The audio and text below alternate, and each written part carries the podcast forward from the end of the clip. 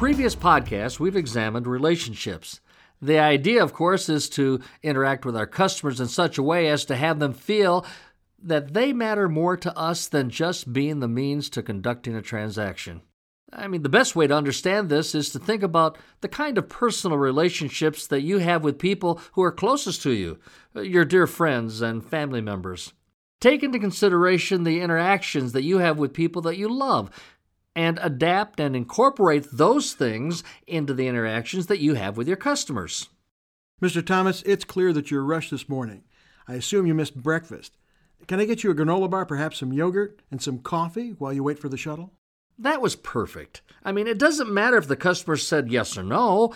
That consultant demonstrated that he was thinking about the customer's needs, way past the needs of his car.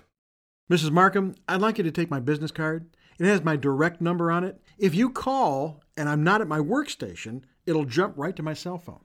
That's the kind of treatment that you'd give a best friend to quell any concerns that he or she would ever have about being stranded.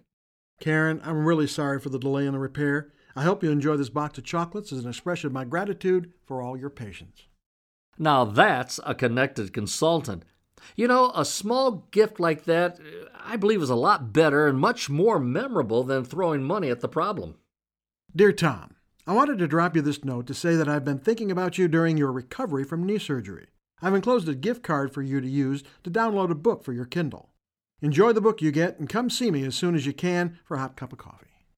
Nice note. You know, we know people care about us when they think about us in relationship to our lives and our needs. This consultant connected with his customer by supplying a needed distraction and inviting him to reconnect over a cup of coffee. That was beautiful.